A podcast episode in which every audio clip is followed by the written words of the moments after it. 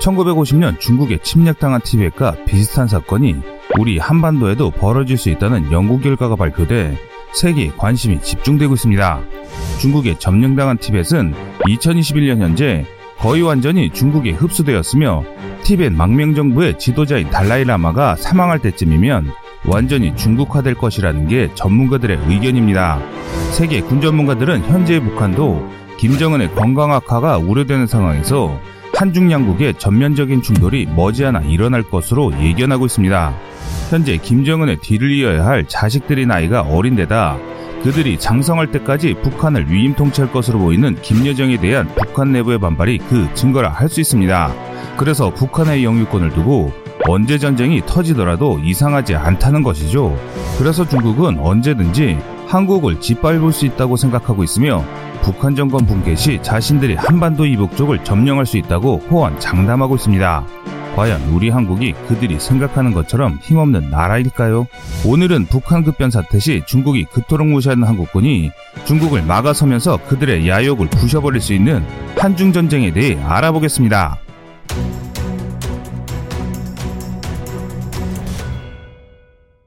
중국은 수년 전부터 북한 붕괴 시 한, 중, 미, 러 4개국이 한반도 북부를 분할할 것을 주장해 왔는데요. 그 주장의 황당무계함과 별개로 중국의 제안을 자세히 살펴보면 한 가지 충격적인 사실을 알게 됩니다. 바로 함경남도가 중국 영토로 색칠되어 있다는 점인데 이는 함경남도의 항구들을 차지해 동해로 진출하겠다는 중국의 의도가 보입니다. 중국의 생각대로 함경남도의 항구를 획득하면 우리로서는 최악의 상황이 펼쳐지는데요. 중국 해군이 동해안을 장악하고 북방 항로에 직접 개입할 수 있게 되면서 동서양면으로 대한민국을 압박할 수 있기 때문입니다. 이렇듯 중국은 한반도에 대한 야심을 점차 노골적으로 표현하고 있습니다. 따라서 어떤 이유로든 북한에 큰 위기가 닥쳐 정권이 붕괴한다면 통일을 이룩하려는 우리 국군과 중국군의 충돌은 필연적일 것입니다. 다들 잘 아시겠지만 중국이 이권을 주장하며 개입하는 곳은 한반도뿐만이 아닙니다. 미국의 필립 데이비슨 인도 태평양 사령관은 중국 해군이 최근 30개월 동안 수행한 국외 활동이 지난 30년 동안 수행한 활동보다 많다며 2050년까지 미국의 역할을 대체하겠다는 중국의 야망에 우려를 나타냈습니다. 현재 중국은 동아프리카 지부티의 군항을 설치하는 한편 매 웬만한 선진국 해군 전체에 버금가는 규모의 함정들을 건조하고 있습니다. 미 의회조사국 CRS에서는 2040년까지 중국이 6척의 항공모함과 준 항목급인 20척의 대형 상륙함, 80척의 구축함과 순양함 등 미 해군 전체와 맞먹는 규모로 성장할 것이라고 보고 있습니다. 중국은 이 엄청난 함대를 바탕으로 대만, 오키나와 괌을 중국의 영토로 만들어 미국과 태평양을 양분한다는 계획을 공공연히 밝히고 있는데요. 이렇게 대만과 오키나와를 노릴 생각을 하는 중국이 한반도를 노리지 않을 리가 없는 것입니다. 현재 중국은 고무줄처럼 늘어나는 만리장성의 종착지를 평양이라 주장하며 북한에 대한 영유권을 주장하기까지 합니다. 또한 김정은의 급사 등에 의한 정권 붕괴에 대응할 대규모 병력을 국경지대에 배치해 놓고 있습니다. 만약 북한이 어떠한 이유로든 혼란에 빠질 경우 중국군이 개입한다는 것입니다. 이 경우 통일을 위해 북진하게 될 우리 국군과 중국군의 충돌은 필연적이라고 할 수밖에 없습니다. 많은 분들이 일본 다음으로 중국과의 전면전을 걱정하고 계십니다. 아무리 선진국이 됐다 하더라도 인구 5천만에 불과한 대한민국이 지트로 발돋움한 전 세계 최고의 인구 대국 중국을 이길 수 있으리라 보기는 사실상 어렵기 때문입니다. 그러나 현실적으로 중국의 미래는 그리 밝아 보이지 않습니다. 최근 중국의 행보가 가격해지는 것은 중국의 미래가 예상보다 긍정적이지 않기 때문인데요. 중국은 시진핑 집권 후 중국몽으로 요약되는 국가 전략을 내세웠습니다. 이를 위해 중국 공산당 창당 100주년이 되는 2021년까지 모든 인민이 극빈층에서 벗어나는 전면적 소강 사회를 이룩하고 중화인민공화국 건국 100주년이 되는 2049년까지 미국을 압도하는 사회주의 현대화 국가를 건설하겠다고 말해왔습니다.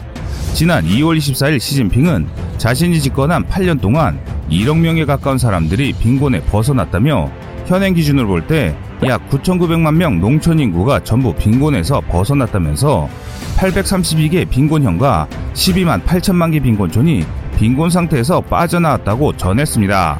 하지만 중국의 실상은 그가 말한 상황과 전혀 다릅니다.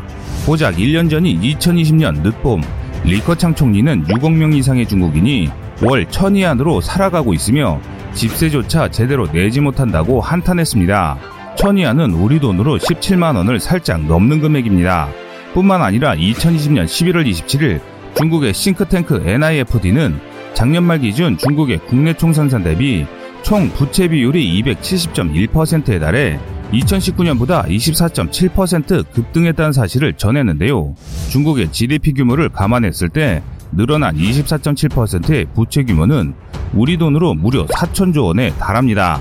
현재 대한민국의 전체 국가 부채가 2천조인데 단 한 해 동안 늘어난 중국의 부채가 4천조 원에 달하는 것입니다. 게다가 중국의 절대 빈곤 기준은 달러로 환산할 경우 하루 1.7달러로 우리 돈 1,900원이며 이는 세계은행이 제시한 절대적 빈곤 기준인 1.9달러에도 미치지 못하는 금액입니다. 한마디로 중국은 어처구니 없는 기준을 만들어 빈곤을 탈출했다고 사기를 치고 있는 것입니다. 반면 중국 언론에 따르면 중국 쌍수성 정부는 성내 빈곤층의 99.9%가 빈곤 탈출에 성공해 빈곤층이 17명밖에 남지 않았다고 선언했는데요. 과연 중국의 어떤 주장이 맞는 것인지 여러분의 판단에 맡기겠습니다. 이처럼 중국은 현재도 그리 긍정적이지 않지만 여기서 더 큰 문제는 미래는 더 어둡다는 것입니다. 그 어떤 대안을 제시하기도 어려운 고령화가 첫 번째 문제입니다. 다른 나라들과 마찬가지로 중국은 청년 인구의 감소와 부양 인구의 급증을 감당할 방법이 없는데요. 이 문제는 대한민국이나 일본 역시 겪고 있는 문제이기도 합니다. 특히 대한민국의 인구는 2010년 첫 감소하며 우리 사회에서도 많은 이들이 우려하는 문제입니다. 그러나 대한민국의 재정 여력은 GDP 대비 국가 채무 60%로 아직 건전성을 유지하고 있으며 4차 산업혁명에 맞춰 발빠르게 체제를 전환하고 있습니다. 적어도 국가가 이 문제를 해결할 수 있는 기회가 남아있다고 할 수 있습니다. 반면 중국의 상황은 그 덩치만큼이나 충격적이고 참담하기 그지없습니다.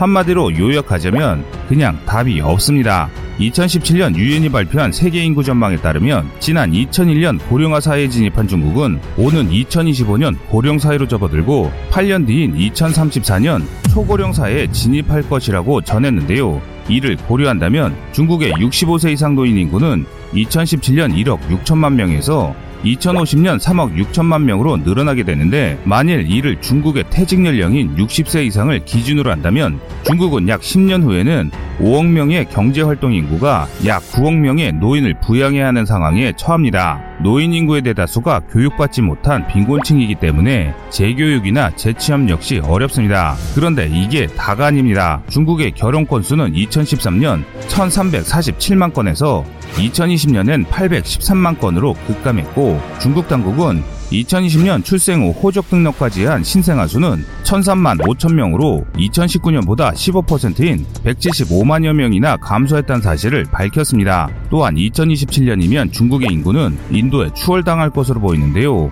이로써 중국은 수천조 원을 넘어 수경 원에 달하는 엄청난 부채를 진 상태에서 인구조차 감소하는 국가로 변모해가고 있습니다. 이런 상황에서 2050년에 미국을 압도하는 세계 최강 국가가 된다는 것은 그저 중국식 허풍이라고밖에 표현이 안 됩니다. 반면 미국의 미래 성장력을 고려할 때 이는 더 확실해지는데요. 미국은 지속적인 이민자 유입으로 안정적인 인구 구조가 유지되고 있습니다. 이 격차는 2030년에 이르면 더 벌어져 미국의 유아 청소년 인구가 중국의 15.8%보다 3%가량 앞선 17.5%가 될 것으로 보이는데 이와 함께 산업에서도 미중의 격차는 더욱 벌어질 전망입니다. 또한 중국이 밀고 있던 화이, 칭하유니 등의 대기업들이 미국의 철퇴에 몰락하는 와중에도 애플, 아마존, 테슬라의 주가는 연일 상승하고 있으며 중국의 횡포에 질린 세계 기업의 탈중국화가 가속화됐고 있습니다. 즉 중국이 그렇게 자신만만하던 시간은 결코 중국의 편이 아니게 된 것입니다. 이런 결과로 인해 중국은 본격적인 성장이 유지되는 2030, 40년대까지 미국의 패권을 빼앗아야만 중국의 꿈을 이룰 수 있는 상황입니다.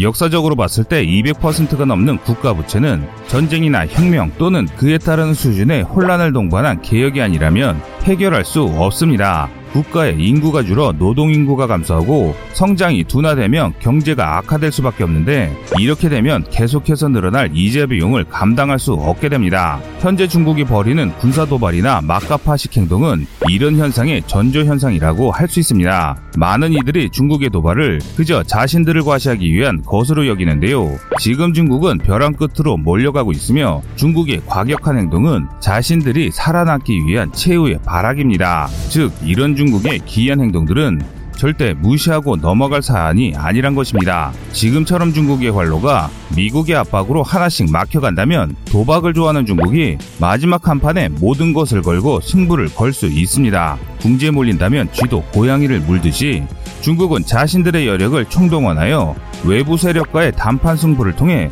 모든 문제를 해결하려고 할 것입니다. 지금 중국의 상황은 당장의 승산은 없으니 단 한 번의 승부로 이기기 위해 그저 승률을 높이기 위한 발악을 하는 것입니다. 인류 역사상 대국주의, 군국주의를 지향하는 모든 국가들은 마지막 순간 평화로운 포기보다 전쟁이라는 도박을 택했습니다.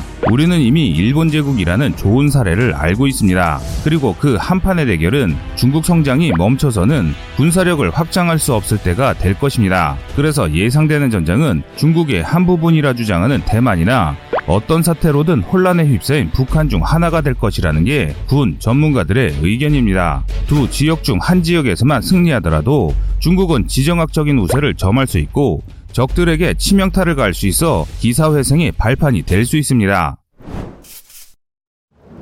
북한은 중국이 가장 탐내는 핵심 지역들 중 하나인데요. 만약 중국이 북한의 영토인 한반도 북부를 완전히 장악한다면 러시아와 북극 항내를 통해 미국의 봉쇄를 우회할 수 있고 대한민국을 양면에서 압박할 수 있는 요지를 차지하게 되는 것입니다. 반면 중국의 적들이 북한을 장악할 경우 수도인 베이징이 위협에 노출될 수 있는 점이 가장 치명적인데요. 따라서 김정은의 급사나 북한 내부의 쿠데타 등 정치적 격변이 발생한다면 중국은 북한을 점령하여 적대 세력의 압박을 받아주는 완충 쿠션 역할을 북한으로 생각하고 있습니다. 중국은 북한이 무너질 때 북진 통일을 완수하고 북한 개발을 통해 젊은 인구의 유입을 꾀한다는 것인데요. 그리고 자국군을 파견하여 북한의 유지와 핵무기를 장악하는 한편 우리 군의 북진을 저지하고 조기에 평양을 점령하여 한반도 북부를 완벽히 속지화시키려 할 것입니다.